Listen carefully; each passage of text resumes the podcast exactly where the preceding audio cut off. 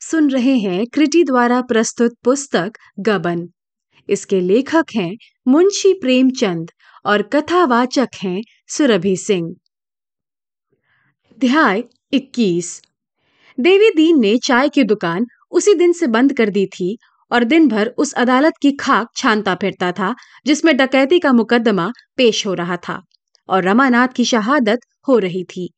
तीन दिन रमा की शहादत बराबर होती रही और तीनों दिन देवी दीन ने न कुछ खाया और न सोया। आज भी उसने घर आते ही आते कुर्ता उतार दिया और एक पंखिया लेकर झलने लगा। फागुन लग गया था और कुछ कुछ गर्मी शुरू हो गई थी। पर इतनी गर्मी ना थी कि पसीना बहे या पंखे की ज़रूरत हो। अफसर लोग तो जाड़ों के कपड़े पहने हुए थे, लेकिन देवी दीन पसीने में तर था। उसका चेहरा, जिस पर निष्कपट बुढ़ापा हंसता रहता था खिसियाया हुआ था। मानो बेगार से लौटा हो। जग्गो ने लोटे में पानी लाकर रख दिया और बोली, चिलम रख दू? देवीदीन की आज तीन दिन से यह खातिर हो रही थी। इसके पहले बुढ़िया कभी चिलम रखने को ना पूछती थी। देवीदीन इसका मतलब समझता था। बुढ़िया को सदै नज़रों से देखकर बोला, नहीं रहने दो, चिलम ना पीऊँगा। तो मुँह हाथ तो धो लो, गर्द पड़ी हुई है। धो लूँगा, जल्दी क्या है? बुढ़िया आज का हाल जानने को उत्सुक थी, पर डर रही थी कि कहीं देवी दीन झुंझला ना पड़े। वह उसकी थकान मिटा देना चाहती थी, जिससे देवी दीन प्रसन्न होकर आप ही आप सारा वृत्तांत कह चले। बोली तो कुछ जलपान तो कर लो, दोपहर को भी कुछ नहीं खाया था। मिठाई लाऊं? लाओ पंखी मुझे दे दो। देवीदीन ने पंखियाँ दे दी। बुढ़िया झलने लगी। दो तीन मिनट तक आँखें बंद करके बैठे रहने के बाद देवी दीन ने कहा आज भैया की गवाही खत्म हो गई। बुढ़िया का हाथ रुक गया। बोली तो कल से वह घर आ जाएँगे? देवी दीन, अभी नहीं छुट्टी मिली जाती। यही बयान दीवानी में देना पड़ेगा। और अब वह यहाँ आने ही क्यों लगे? कोई अच्छी जगह मिल जाएगी। घोड़े पर चढ़े चढ़े घूमेंगे। मगर है बड़ा पक्का मतलब ही, पंद्रह बेगुनाहों को फंसा दिया। पाँच, छह को तो फांसी हो जाएगी। औरों को दस दस बारह बारह साल की सजा मिली रखी है। इसी के बयान से मुकदमा सबूत हो गया। कोई कितनी ही जिरह करे, क्या मजाल जरा भी हिचकिचाए? अब एक भी ना बचेगा। किसने कर्म किया, किसने नहीं किया, इसका हल दैव जाने। पर मारे सब जाएँगे। घर से भी तो सरकारी रुपया खाकर भागा था। हमें बड़ा धोखा हुआ। जग्गू ने मीठे तिरस्कार से देखकर कहा, अपनी नेकी बदी अपने साथ है। मतलब ही तो संसार है। कौन किसके लिए मरता है? देवीदीन ने तीव्र स्वर में कहा अपने मतलब के लिए जो दूसरों का गला काटे, उसको जहर दे देना भी पाप नहीं है। सहसा दो प्राणी आकर खड़े हो गए। एक गोरा, खूबसूरत लड़का था, जिसकी उम्र पंद्रह सोलह साल से ज़्यादा न थी। दूसरा अधेड़ था और सूरत से चपरासी मालूम होता था। देवीदीन ने पूछा, किसे खोजते हो? चपरासी ने कहा, तुम्हारा ही नाम देवीदीन है ना? मैं प्रजा मित्र के दफ्तर से आया हूँ। यह बाबू उन्हीं रमानाथ के भाई हैं, जिन्हें शतरंज का इनाम मिला था। यह उन्हीं की खोज में दफ्तर गए थे। संपादक जी ने तुम्हारे पास भेज दिया। तो मैं जाऊँ ना? यह कहता हुआ वह चला गया। देवीदीन ने गोपी को सिर से पाँव तक देखा। आकृति रमा से मिलती थी। बोला, आओ बेटा, बैठो। कब आए घर से? गोपी ने एक खटिक की दुकान पर बैठना शान के खिलाफ समझा। खड़ा खड़ा बोला, आज ही तो आया हूँ। भाभी भी साथ हैं। धर्मशाले में ठहरा हुआ देवीदीन ने खड़े होकर कहा तो जाकर बहू को यहाँ लाओ ना। ऊपर तो रमा बाबू का कमरा है ही। आराम से रहो, धर्मशाले में क्यों पड़े रहोगे? नहीं चलो, मैं भी चलता हूँ। यहाँ सब तरह का आराम है। उसने जग्गो को यह खबर सुनाई और ऊपर झाड़ू लगाने को कहकर गोपी के साथ धर्मशाला चल दिया। बुढ़िया ने तुरंत ऊपर जाकर झाड़ू लगाया, लपक कर हलवाई की दुकान से मिठाई और दही लाई। सुराही में पानी भरकर रख दिया। फिर अपना हाथ मुँह धोया, एक रंगीन साड़ी निकाली, गहने पहने और बन ठन कर बहू की राह देखने लगी। इतने में फिटन भी आ पहुँची। बुढ़िया ने जाकर जालपा को उतारा। जालपा पहले तो साग भाजी की दुकान देखकर कुछ झिझकी पर बुढ़िया का स्नेह स्वागत देखकर उसकी झिझक दूर हो गई। उसके साथ ऊपर गई तो हर एक चीज़ इसी तरह अपनी जगह पर पाई, मानो अपना ही घर हो। जग्गू ने लोटे में पानी रखकर कहा इसी घर में भैया रहते थे बेटी। आज पंद्रह रोज से घर सूना पड़ा हुआ है। हाथ मुँह धोकर दही चीनी खा लो ना बेटी। भैया का हाल तो अभी तुम्हें ना मालूम हुआ होगा। जालपा ने सिर हिलाकर कहा, कुछ ठीक ठीक नहीं मालूम हुआ। वह जो पत्र छपता है, वहाँ मालूम हुआ कि पुलिस ने गिरफ़्तार कर लिया है। देवीदीन भी ऊपर आ गया था। बोला, गिरफ़्तार तो किया था, पर अब तो वह एक मुकदमे में सरकारी गवाह हो गए हैं। परागराज में अब उन पर कोई मुकदमा ना चलेगा और साइट नौकरी चाकरी भी मिल जाए। जालपा ने गर्व से कहा, क्या इसी डर से वह सरकारी गवाह हो गए हैं? वहाँ तो उन पर कोई मामला ही नहीं है। मुकदमा क्यों चलेगा? देवीदीन ने डरते डरते कहा, कुछ रुपए पैसे का मुआमला था ना? जालपा आहत होकर बोली, वह कोई बात न थी। जो ही हम लोगों को मालूम हुआ कि कुछ सरकारी रकम इनसे खर्च हो गई है, उसी वक्त पहुँचा दी। यह व्यर्थ घबरा कर चले आए। और फिर ऐसी चुप्पी साधी की अपनी खबर तक ना दी। देवीदीन का चेहरा जगमगा उठा। मानो किसी व्यथा से आराम मिल गया था। बोला तो यह हम लोगों को क्या मालूम? बार बार समझाया कि घर पर खत पत्तर भेज दो। लोग घबराते होंगे, पर मारे शर्म के लिखते ही ना थे। इसी धोखे में पड़े रहे कि परागराज में मुकदमा चल गया होगा। जानते तो सरकारी गवाह क्यों बनते? सरकारी गवाह का आशय जालपा से छिपा ना था। समाज में उनकी जो निंदा और अपकीर्ति होती है, यह भी उससे छिपी ना थी। सरकारी गवाह क्यों बनाए जाते हैं? इस तरह प्रलोभन दिया जाता है? किस भांति वह पुलिस के पुतले बनकर अपने ही मित्रों का गला घोटते हैं, यह उसे मालूम था। कोई आदमी अपने बुरे आचरण पर लज्जित होकर भी सत्य का उद्घाटन करे, छल और कपट का आवरण हटा दे तो वह सज्जन है। उसके साहस की जितनी प्रशंसा की जाए, कम है। मगर शर्त यही है कि वह अपनी गोष्ठी के साथ किए का फल भोगने को तैयार रहे। हंसता खेलता फांसी पर चढ़ जाए तो वह सच्चा वीर है लेकिन अपने प्राणों की रक्षा के लिए स्वार्थ के नीच विचार से दंड की कठोरता से भयभीत होकर अपने साथियों से दगा करे आस्तीन का सांप बन जाए तो वह कायर है पतित है बेहया है। विश्वासघात डाकुओं और समाज के शत्रुओं में भी उतना ही है, है जितना किसी अन्य क्षेत्र में। ऐसे प्राणी को समाज कभी क्षमा नहीं करता, कभी नहीं। जालपा इसे खूब समझती थी। यहाँ तो समस्या और भी जटिल हो गई थी। रमा ने दंड के भय से अपने किए हुए पापों का पर्दा नहीं खोला था। उसमें कम से कम सच्चाई तो होती, निंदा होने पर भी आंशिक सच्चाई का एक गुण तो होता। यहाँ तो उन पापों का पर्दा खोला गया था, जिनकी हवा तक उसे न लगी थी। जालपा को सहसा इसका विश्वास न आया। अवश्य कोई न कोई बात हुई होगी। जिसने रमा को सरकारी गवाह बनने पर मजबूर कर दिया होगा। सकुचाती हुई बोली, क्या यहाँ भी कोई कोई बात हो गई थी? देवीदीन उसकी मनोव्यथा का अनुभव करता हुआ बोला, कोई बात नहीं, यहाँ वह मेरे साथ ही परागराज से आए। जब से आए, यहाँ से कहीं नहीं गए, बाहर निकलते ही ना थे। बस एक दिन निकले और उसी दिन पुलिस ने पकड़ लिया। एक सिपाही को आते देखकर डरे कि मुझे को पकड़ने आ रहा है। भाग खड़े हुए। उस सिपाही को खटका हुआ। उसने शुभहे में गिरफ़्तार कर लिया। मैं भी इनके पीछे थाने में पहुँचा। दरोगा पहले तो रिश्वत मांगते थे, मगर जब मैं घर से रुपए लेकर गया तो वहाँ और ही गुल खिल चुका था। अफसरों में ना जाने क्या बातचीत हुई। उन्हें सरकारी गवाह बना लिया। मुझसे तो भैया ने कहा कि इस मामले में बिल्कुल झूठ ना बोलना पड़ेगा। पुलिस का मुकदमा सच्चा है। सच्ची बात कह देने में क्या हरज है? मैं चुप हो रहा। क्या करता? जग्गो न जाने सबों ने कौन सी बूटी सुंघा दी। भैया तो ऐसे ना थे। दिन भर अम्मा अम्मा करते रहते थे। दुकान पर सभी तरह के लोग आते हैं। मर्द भी, औरत भी। क्या मजाल की किसी की ओर आँख उठाकर देखा हो?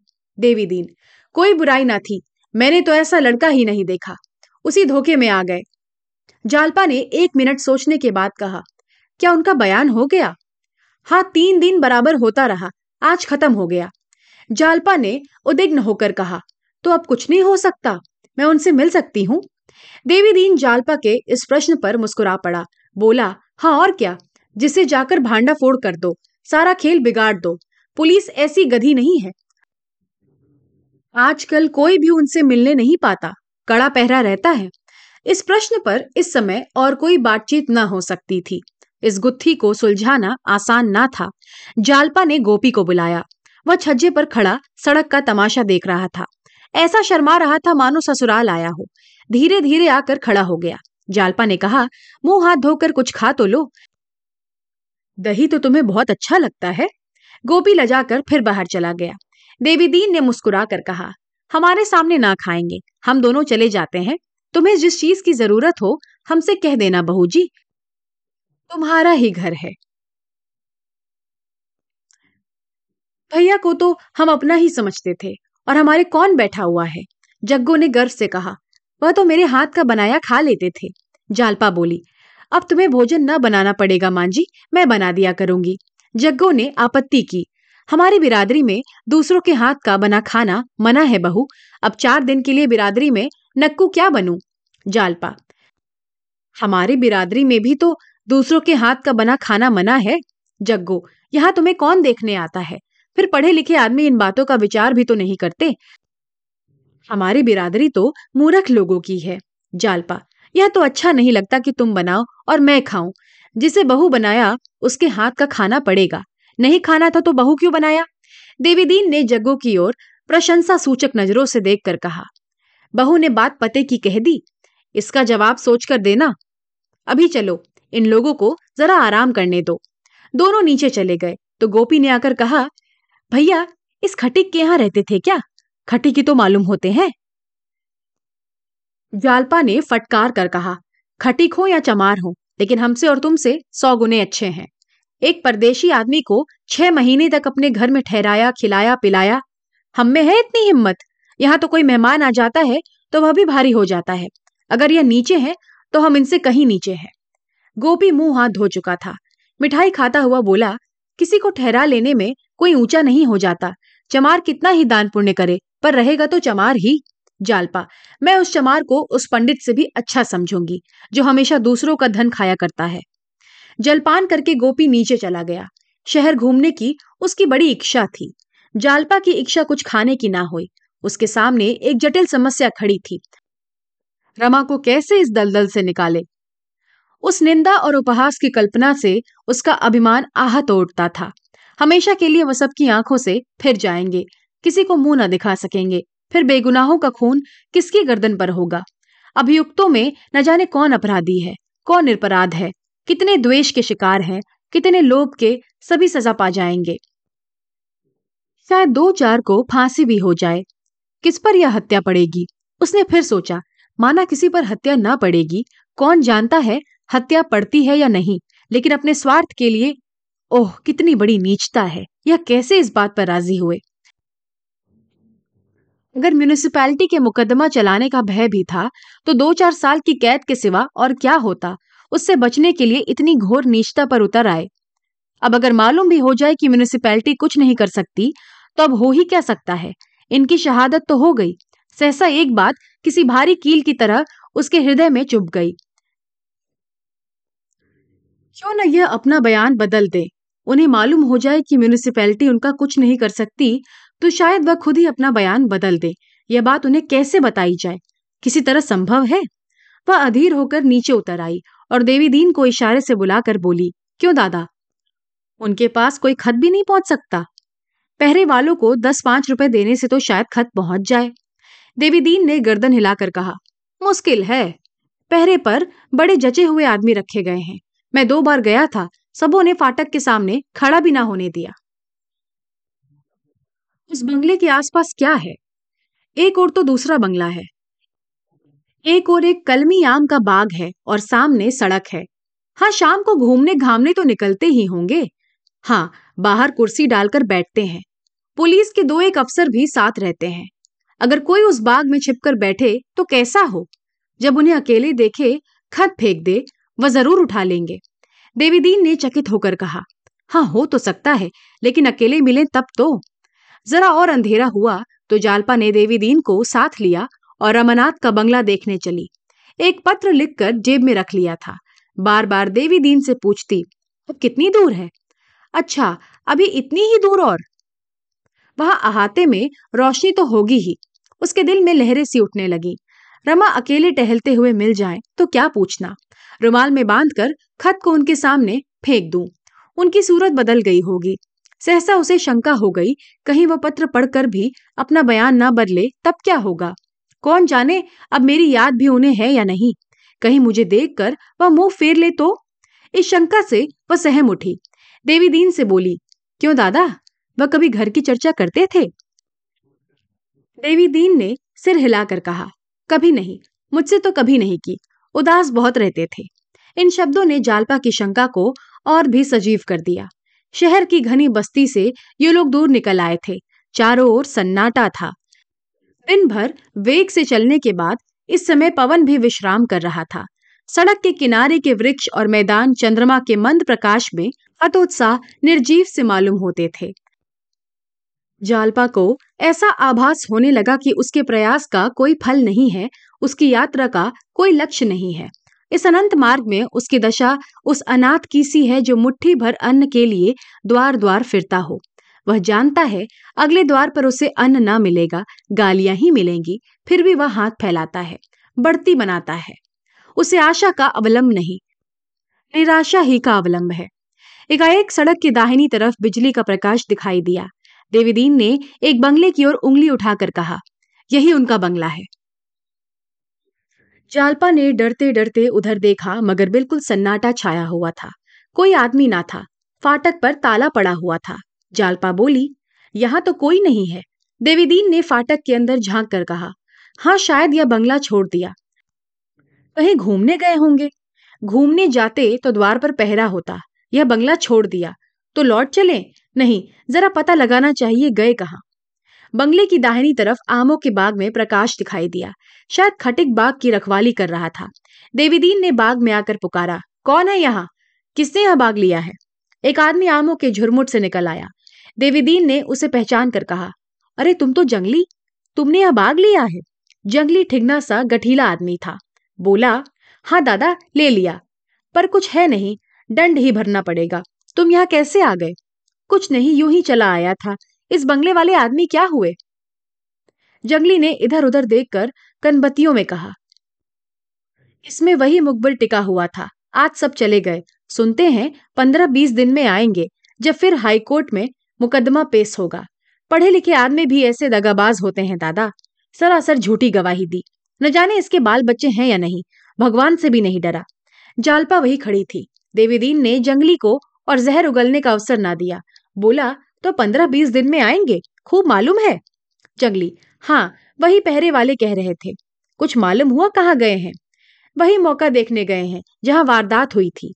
देवी दीन चिलम पीने लगा और जालपा सड़क पर आकर टहलने लगी। रमा की यह निंदा सुनकर उसका हृदय टुकड़े टुकड़े हुआ जाता था। उसे रमा पर क्रोध न आया, ग्लानी न आई। उसे हाथों का सहारा देकर इस अदालत से निकलने के लिए उसका मन विकल हो उठा। रमा चाहे उसे दुत्कार ही क्यों ना दे। उसे ठुकरा ही क्यों ना दे? वह उसे अपयश के अंधेरे खड्ड में ना गिरने देगी।